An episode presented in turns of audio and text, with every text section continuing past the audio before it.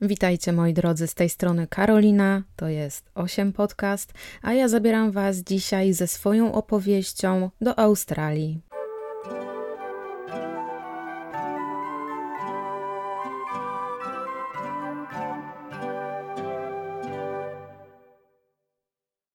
Peter Dupas, dzisiejszy niechlubny bohater opowieści, urodził się 6 lipca 1953 roku w Sydney. O swojej rodzinie mówił, że była raczej dosyć normalna. Jego dwójka rodzeństwa była od niego sporo starsza, a Peter urodził się jako najmłodszy. Dzięki tej dużej różnicy wieku, jego rodzice traktowali go bardziej jak jedynaka. Kiedy był jeszcze dzieckiem, cała rodzina przenosi się do Melbourne. Rodzice są od Petera też sporo, sporo starsi i chłopiec wygląda przy nich bardziej jakby żył z dziadkami, tak podają źródła. Przez to matka była w stosunku do Petera bardzo nadopiekuńcza, a ojciec dążył do tego, żeby syn był perfekcyjny. Jego czas w szkole nie należy do łatwych doświadczeń. Chłopak ma nadwagę, w związku z czym rówieśnicy wołają na niego Paxley od postaci z serialu Rodzina Adamsów. No i niestety chłopak też kiepsko się uczy. Kiedy ma lat 15, w październiku 1968 roku, nadal mając na sobie swój mundurek, e, mundurek szkoły Waverly High School, puka do drzwi mieszkania swojej sąsiadki. Kobieta w tym czasie karmi swoje pięciotygodniowe dziecko, a Peter grzecznie pyta, czy mógłby pożyczyć od niej ostry nóż, ponieważ tego dnia będzie pomagał obierać matce ziemniaki na kolację. Kobieta daje mu nóż i mówi, że to świetnie, że piętnastolatek jest takim grzecznym chłopcem i że jest taki pomocny i że będzie pomagał matce w przygotowaniu kolacji. Natomiast jak szybko to pani powiedziała, to bardzo szybko pożałowała, ponieważ nagle, całkiem niespodziewanie, kiedy Peter ma już ten nóż w ręku, rzuca się w jej stronę i zaczyna dźgać ją w brzuch. Po chwili przewraca kobietę na podłogę i nadal nie przestaje atakować. Ona się broni, co prowadzi do tego, że jej dłonie, jej twarz i jej szyja po chwili są bardzo mocno poranione. W pewnym momencie kobieta łapie nóż, próbując wytrącić go z rąk nastolatka. On wtedy sapie do niej, że już jest za późno, że, ona już nie, że on już nie może przestać, że jeśli nie dokończy, to na pewno go zamkną w więzieniu. A potem kładzie dłoń na jej ustach i próbuje uciszyć krzyki kobiety, a po kolejnej chwili uderza jej głową o podłogę, próbując ogłuszyć. Tak samo jak nagle zaczął swój atak, tak samo nagle przerwał. Później powie podczas składania zeznań, że nie mógł się powstrzymać przed zaatakowaniem kobiety i że nie wiedział, dlaczego w ogóle zaczął ją atakować. Finalnie zostaje przewieziony do szpitala psychiatrycznego La Rundelle na badania, po czym specjaliści po dwóch tygodniach obserwacji oceniają, że Peter był w wewnętrznym, emocjonalnym konflikcie między potrzebą spełnienia oczekiwań, jakie mieli wobec niego rodzice, a chęcią do wyrażania agresji i rozwijającej się męskości. To jest cytat z dokumentów lekarskich. Wyrok, jaki chłopak usłyszał po dokonaniu napaści, to 18 miesięcy pozbawienia wolności w zawieszeniu. Został też skierowany na leczenie psychiatryczne. W październiku 1969 roku miało miejsce dziwne włamanie do kostnicy znajdującej się w szpitalu w Austin. Ciała dwóch starszych kobiet zostały okaleczone. Jedno z ciał miało dziwną ranę zadaną nożem w okolicy uda, a rany zadane zwłoką były bardzo podobne do tych, jakie później otrzyma Nicole Patterson, późniejsza ofiara Petera. Dlatego śledczy będą później uważać, że to właśnie on zamieszany był w zbezczeszczenie zwłok. W międzyczasie Peter rzuca szkołę i podejmuje pracę jako praktykant i pomocnik montera i tokarza w firmie General Electric Company. Firma mieści się w Notting Hill na przedmieściach Melbourne. Mieściła się. Jednak 10 marca 1972 roku ponownie popada w konflikt z prawem. Został przyłapany na podglądaniu kobiet biorących prysznic. Zdarzenie to ma miejsce w okolicy plaży Rosebud zostaje przyłapany na gorącym uczynku, ponieważ świadek zdarzenia kontaktuje się z posterunkiem policji i zgłasza ten fakt. karą za ten występek jest grzywna w wysokości 140 dolarów. 30 listopada 1973 roku Peter jedzie swoim samochodem koło innego samochodu i dosłownie wgapia się w córkę kierowcy. Córka ta ma lat 12. Za ten czyn mężczyzna zostaje zaproszony na wyjaśnienia na posterunek policji. Starszy detektyw Ian Armstrong, który przesłuchiwał Petera, opisał go jako słabego i zgodnego w konfrontacji z władzą. Opisał go także jako wyróżniającego się w negatywny sposób na tle mężczyzn skazanych za drobne przewinienia. Wszystkie ataki Petera były starannie i skrupulatnie zaplanowane, nie okazywał też żadnych wyrzutów sumienia za to, co zrobił. W oczach Iana mężczyzna jest wyjątkowo przebiegłym i skutecznym kłamcą. Jest niebezpieczny i prawdopodobnie może dopuścić się do odebrania życia swojej ofierze. Było to dla niego o tyle łatwe, że bardzo skrupulatnie planował i wybierał swoje ofiary, a jego delikatna buzia, czy jak opisują to bardziej dosadnie źródła babyface, ułatwiała mu dotarcie do ofiar. 5 listopada 1973 roku mężczyzna puka do drzwi domu w miejscowości Nanawading. Kobiecie, która otwiera mu drzwi, mówi, że zepsuł mu się samochód i czy nie ma ona może śrubokrętu. Kobieta ma i idzie szukać narzędzia. W tym czasie Peter wchodzi do jej mieszkania i wykorzystuje kobietę seksualnie. Grozi jej nożem, kiedy ona próbuje odpierać atak. Kiedy to nie przynosi skutku, mężczyzna grozi, że pozbawi życia jej półtora roczne dziecko. Nie jest to pierwszy raz, kiedy Peter próbuje takiej sztuczki, żeby dostać się do mieszkania swojej ofiary. Poprzednim razem podczas napaści ukradł także pieniądze, a wcześniej spłoszyła go jego ofiara, która powiedziała, że niebawem wróci jej mąż. 25 lipca 1974 roku Peter zostaje skazany na karę pozbawienia wolności na lat 9, a minimalnie na 5 lat, żeby mógł się ubiegać o zwolnienie warunkowe za napastowanie kobiety. Sędzia, który wydaje wyrok skazujący, określa przestępstwo jako najgorsze napastowanie, jakie kiedykolwiek mógłby sobie wyobrazić. Po odsiedzeniu pięciu lat i ośmiu miesięcy, Peter zostaje zwolniony 4 września 1979 roku. W ciągu dwóch miesięcy od zwolnienia, w przeciągu dziesięciu dni, zaatakował cztery kobiety i groził im nożem. Robił to mając na twarzy kominiarkę, i właśnie te rzeczy, czyli kominiarka i nóż, stają się jego ulubionymi atrybutami używanymi podczas kolejnych napaści. Pierwsza z ofiar została napastowana w toalecie we Frankston. Pozostałym trzem udało się tego uniknąć, jednak jednej z nich Peter zadał cios nożem w klatkę piersiową. 28 lutego 1980 roku otrzymuje karę pięciu lat pozbawienia wolności. Postawiono mu trzy zarzuty napaści z zamiarem gwałtu, celowe zranienie, napaść z zamiarem rabunku oraz napastowanie. W raporcie na temat Petera, stworzonym w tym samym roku, można przeczytać, że zwolnienie warunkowe mężczyzny było błędem. Jest on niedojrzałym, niebezpiecznym, niespokojnym człowiekiem. W tym samym raporcie można przeczytać, że prawie nic nie można powiedzieć na korzyść Petera.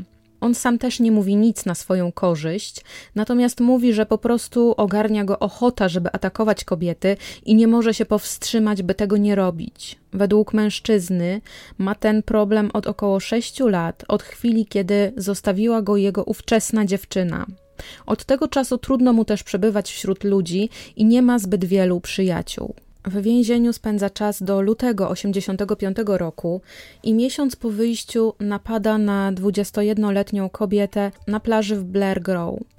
Kiedy znalazł się w pobliżu plaży, wyszedł z samochodu. Poszedł za kobietą, zaatakował ją, obalił na ziemię i groził nożem. Potem dokonał napastowania. Po wszystkim kobiecie udaje się zaczepić kilku mężczyzn i poprosić o pomoc w ujęciu Dupasa. Oni doganiają napastnika i dokonują zatrzymania do momentu przyjazdu policji. Kiedy zostaje aresztowany, mówi funkcjonariuszom, że przecież wszyscy mówili mu, że z nim to jest wszystko w porządku i że on nigdy nie sądził, że to jeszcze się powtórzy. Chciał tylko żyć normalnie i przeprasza za to, co się stało. Za tę napaść zostaje skazany 28 czerwca 1985 roku na 12 lat pozbawienia wolności i zwolniony po odsiedzeniu siedmiu w roku 1992. 1987 roku Peter żeni się z o 16 lat od siebie starszą kobietą, pracującą jako pielęgniarka. Natomiast ile trwało małżeństwo oraz jak układało się pożycie między małżonkami, tu niestety wybaczcie, ale informacji nie mam. Po zwolnieniu przez jakiś czas Peter trzyma się z dala od kłopotów, ale nie na długo we wrześniu 93 roku zaatakował 15-letnią dziewczynę, która jeździła konno w Knighton. Na szczęście udaje jej się uciec i bez szwanku z tego spotkania wychodzi. 3 stycznia 1994 roku do południa zaatakował inną kobietę w toalecie publicznej. Miał na sobie kominiarkę i nóż. Kasjerka opierała się rozkazom mężczyzny, co wprawia go w taką furię, że tnie po prostu na oślep. Kobieta będzie miała później rany obronne na rękach, natomiast Dupas, jak nagle przypuścił atak, tak nagle przestał atakować. Po prostu przestał i spokojnym krokiem wrócił do zaparkowanego samochodu nieopodal i po prostu odjechał. W styczniu 1994 roku zostaje ponownie aresztowany pod zarzutem uwięzienia i przetrzymywania kobiety niedaleko jeziora Epalok. Peter w kapturze i wyposażony w nóż, taśmę izolacyjną i kajdanki napadł na kobietę, która urządziła sobie z przyjaciółmi piknik nad jeziorem. W pewnym momencie ona wstała i udała się do toalety i w drodze właśnie tam śledził ją Peter. Na szczęście dla kobiety skończyło się jedynie na krótkim przetrzymywaniu jej, ponieważ przyjaciele, z którymi była nad jeziorem, zorientowali się, że ich współtowarzyszki dosyć długo nie ma i ich nadciągnięcie spłoszyło Dupasa. Został zatrzymany, a dodatkowo rozbił swój samochód podczas ucieczki, co mocno przyspieszyło jego aresztowanie. W bagażniku samochodu znaleziono rolkę taśmy klejącej, noże, kominiarkę, prezerwatywy oraz łopatę i stretch, tudzież plastik w rolkach i te dwie ostatnie rzeczy były no dosyć takimi mrożącymi krew w żyłach znaleziskami. 18 sierpnia 1994 roku przed obliczem sądu w Bendigo Peter przyznaje się do przetrzymywania kobiety wbrew jej woli. Za ten czyn zostaje skazany na 3 lata i 9 miesięcy pozbawienia wolności. Minimalny wyrok, jaki ma odsiedzieć, żeby móc ubiegać się o zwolnienie warunkowe, to 2 lata i 9 miesięcy. We wrześniu 96 roku Peter zostaje wypuszczony z więzienia, po czym przeprowadza się do domu w Pasco Vale na przedmieściach Melbourne. Przeprowadzka związana jest z faktem, że żona Petera go zostawia. On natomiast nie zasypia gruszek w popiele i zamieszkuje z inną kobietą, kompletnie zatajając przed nią swoją przeszłość. Natomiast mężczyzna po przeprowadzce napada na kolejne kobiety. 40-letnią Margaret Mayher, która pracuje na ulicach miasta. Jej ciało zostanie znalezione w październiku 97 roku, ukryte w wysokich trawach w Somerton. Miesiąc później na cmentarzu Faulkner znaleziono 25-letnią Mercinę Halwagis. 31 grudnia 1997 roku w domu opieki w Braunschweig zostaje odnaleziona 95-letnia Kathleen Downs. Wszystkie kobiety miały na klatce piersiowej śmiertelne dźgnięcia zadane nożem, także piersi pierwszej ofiary zostały okaleczone. Kilka tygodni przed atakiem na Kathleen, Dupa wykonywał wiele telefonów do ośrodka opieki, jednak śledczy nie byli w stanie ustalić, czemu mężczyzna tam dzwonił. Ostatnia ofiara Petera to Nicole Amanda Patterson. 28-latka pracuje na co dzień jako psychoterapeutka oraz doradca dla młodzieży zatrudniona w Ardoch Young Foundation, w organizacji, która pomagała wyjść z nałogów nastolatkom. Nicole chciała prowadzić własną praktykę prywatną i w tym celu w swoim domu w Northcote wydzieliła pokój, który służył jej za biuro. Żeby dotrzeć do nowych klientów, umieściła także w lokalnej gazecie informacje o swojej działalności. Dwóch sąsiadów zezna później, że między godziną 9 a 9.30 rano słyszeli krzyki kobiety dochodzące prawdopodobnie z domu Nicole. Około godziny 9.40 nieznajomy mężczyzna wyszedł z domu ofiary. Po południu jej chłopak próbował się z nią skontaktować, jednak próby kontaktu kończyły się fiaskiem. Tego samego dnia, 19 kwietnia 1999 roku, ciało Nicole znajduje jej przyjaciółka, która miała ją odwiedzić e, w związku z kolacją, na którą 28-latka ją zaprosiła. Kiedy kobieta odkrywa, że drzwi domu są otwarte, bez namysłu wchodzi do środka. Słyszy jeszcze głośno grającą muzykę z radia, a później odkrywa ciało Nicole, która, jak się jeszcze później okaże, ma na ciele 27 ran kłutych, umiejscowionych na klatce piersiowej i na plecach. Kobieta była naga od pasa w dół. Jej bielizna znajdowała się na wysokości kostek, a spódnica leżała w sypialni. Nicole miała usunięte obie piersi przy pomocy ostrego noża, a do jej ciała przyczepione zostały małe kawałki żółtej taśmy klejącej. Na rękach miała rany sugerujące, że broniła się przed napastnikiem. Śledczy odkryli później, że tenże napastnik ukradł z domu Nicole jej torebkę oraz jej prawo jazdy. Do dnia dzisiejszego ani narzędzie zbrodni, ani piersi kobiety nie zostały odnalezione. Ślady, jakie miała na ciele Nicole, były bardzo podobne do ran, jakie dwa lata wcześniej otrzymała Margaret. Dom Nicole wysprzątany był od góry do dołu i śledczy nie zebrali żadnych odcisków palców, które mogłyby wskazać konkretnego podejrzanego. Jednak napastnik przeoczył jeden bardzo istotny szczegół.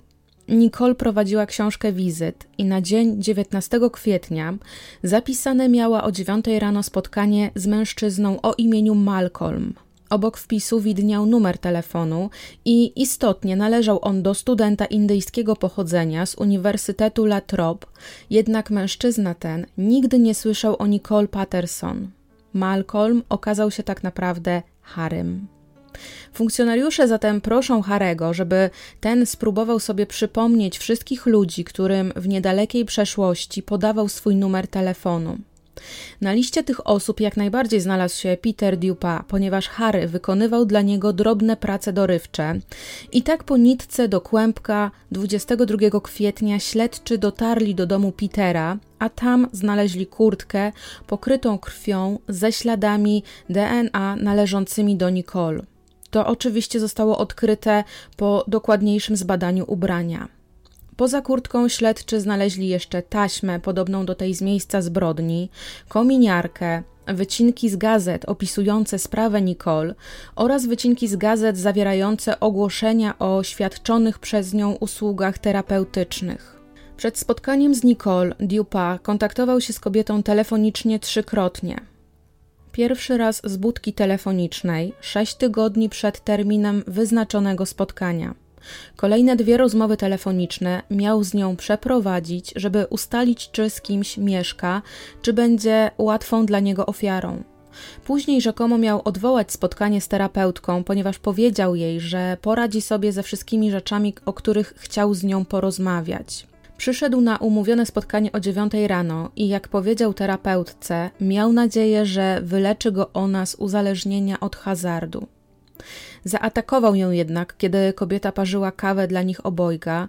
Zrobił to z nienacka, pozbawił życia, amputował jej piersi y, i to była dla niego pamiątka tej napaści. Jakby tego było mało, że mężczyzna miał kurtkę z materiałem DNA Nicole, został także uchwycony na kamerach monitoringu pobliskiej stacji benzynowej. Początkowo zaprzeczał, jakoby był sprawcą napaści, a wręcz twierdził, że policjanci podłożyli te dowody przeciwko niemu. Podczas przesłuchania mężczyzna miał dosyć świeże zadrapania na twarzy i na dłoni, i te obrażenia miały powstać podczas pracy w przydomowej szopie, według jego słów. Podczas pracy na tokarce kawałek drewna miał z niej wystrzelić i uderzyć go właśnie w dłoń i twarz. Był tylko jeden problem. Peter nie miał tokarki. Później jeszcze zmieniał swoją wersję, jednak zebrane dowody świadczyły przeciwko niemu. 22 sierpnia 2000 roku usłyszał karę pozbawienia wolności dożywotnio, bez możliwości wyjścia warunkowo kiedykolwiek. Był przesłuchiwany w sprawie pozbawienia życia trzech kobiet poprzedzających napaść na Nicole i oczywiście nie będzie to dla Was zaskoczeniem, że zaprzeczył on, jakoby miał dokonać tych zbrodni.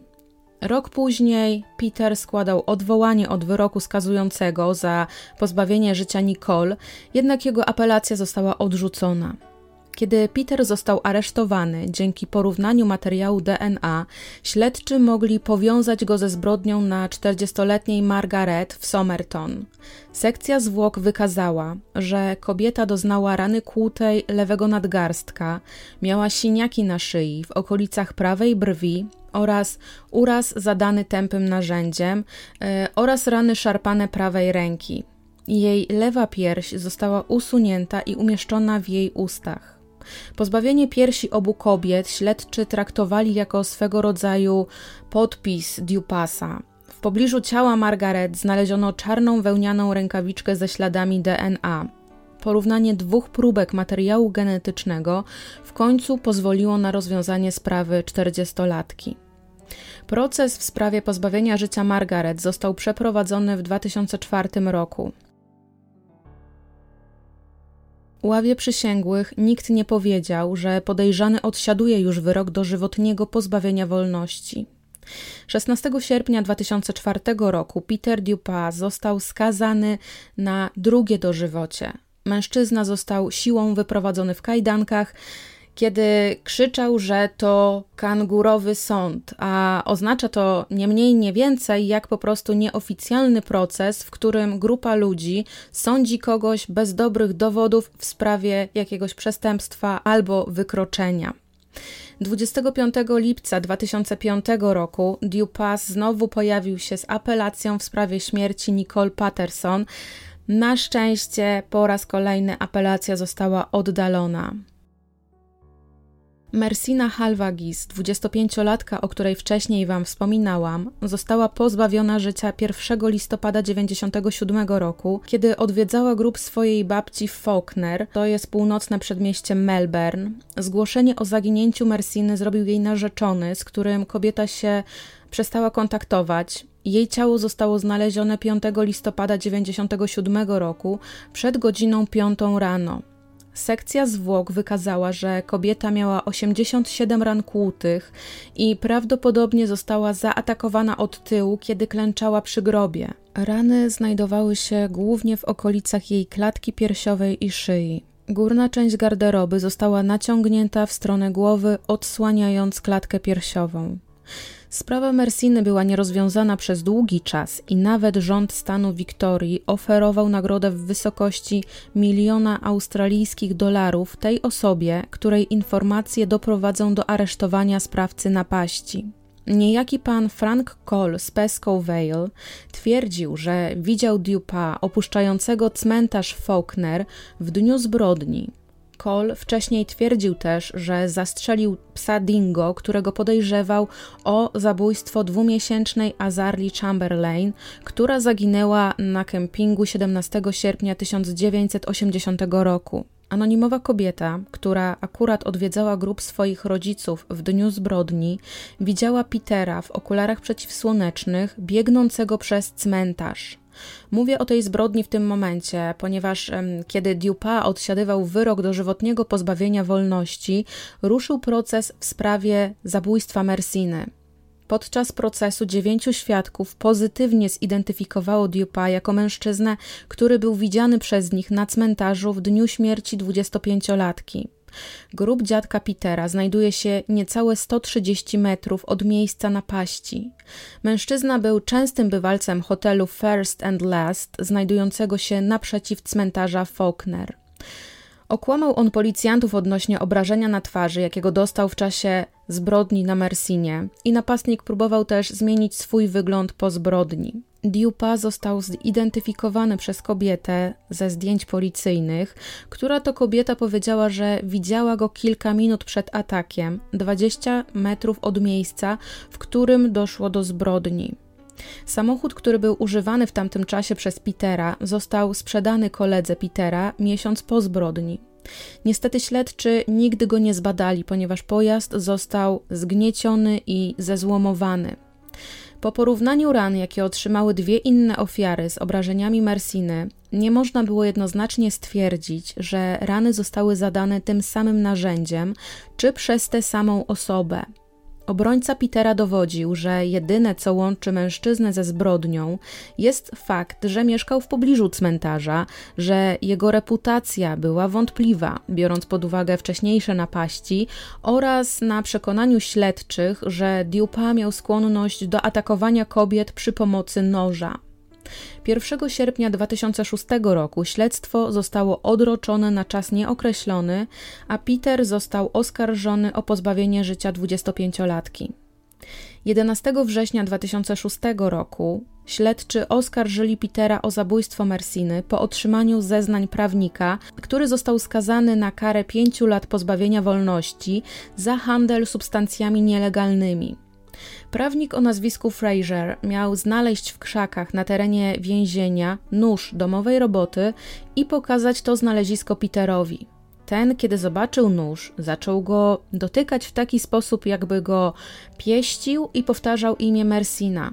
Inny więzień, który znęcał się nad Dupa, miał kiedyś do niego krzyknąć: Zabiłeś Mersinę, a wtedy Peter odwrócił się do swojego kolegi Frasera i zapytał ze zdziwieniem: Skąd on wie, że ja to zrobiłem? Po złożeniu zeznania Fraser został zwolniony z odsiadki. Notabene zostało mu już tylko dwa miesiące do końca kary i tak jak najbardziej był on uprawniony do ubiegania się o wypłatę części z nagrody miliona australijskich dolarów. 9 sierpnia 2007 roku stawił się na przesłuchanie przed wydaniem wyroku, który to wyrok został wydany 8 dni później. Dupa został skazany na trzecią karę dożywocia bez możliwości zwolnienia warunkowego. W tym samym roku prawnicy Petera złożyli apelację od wyroku i apelacja została podtrzymana, a kolejny termin rozprawy wyznaczony na 7 kwietnia 2010 roku. Peterowi przypisywano także pozbawienie życia 47-letniej Helen McMahon. Kobieta opalała się topless na plaży, kiedy została zaatakowana. Jej nagie ciało było przykryte ręcznikiem plażowym, natomiast miejsce napaści znajdowało się w pobliżu miejsca, w którym Dupa wcześniej napastował 21-letnią kobietę na plaży w Blair Grove, za co został wcześniej skazany i odbył karę pozbawienia wolności. Policja uważa, że Helen mogła być pierwszą ofiarą zbrodni Dupa, chociaż oficjalnie mm, jej sprawa pozostaje nadal nierozwiązana. Mężczyzna był podejrzewany o pozbawienie życia 31-letniej Renity Branton w Sunbury w stanie Victoria, a zbrodnia ta miała miejsce w roku 93 oraz o pozbawienie życia 95-latki z domu opieki. Od 2006 roku Peter odsiaduje wyrok w więzieniu o zaostrzonym rygorze i już kilkukrotnie próbował sobie odebrać życie. No i jeszcze mam taką małą, malutką wisienkę na torcie tego podcastu i będzie to wspomniane przeze mnie wcześniej małżeństwo z Grace McConnell, ponieważ tak ta pani się nazywała, ponieważ chyba często zastanawiamy się jako słuchacze, fani, fanatycy true crime, czemu, czemu kobieta decyduje się e, poślubić takiego mężczyznę, czemu zrobiła to Grace? Tutaj przytoczę Wam cytat z jej wypowiedzi. Upierał się, że był we mnie zakochany i że z moją pomocą mógłby stać się normalną osobą. Zgodziłam się poślubić Dupa nie ze szczególnej miłości do tego człowieka, ale z jakiegoś poczucia odpowiedzialności, żeby pomóc mu stać się użytecznym członkiem społeczeństwa. Moim zdaniem nasz związek był jak relacja matki z synem. Nasze życie łóżkowe prawie wcale nie istniało. Pogodziłam się z tym z poczucia odpowiedzialności. Jednak w naszym małżeństwie doszło do etapu, w którym nie mogłam znieść, kiedy zaczął mnie dotykać. Dziękuję Wam bardzo za wysłuchanie dzisiejszej historii i zapraszam na jutrzejszy podcast.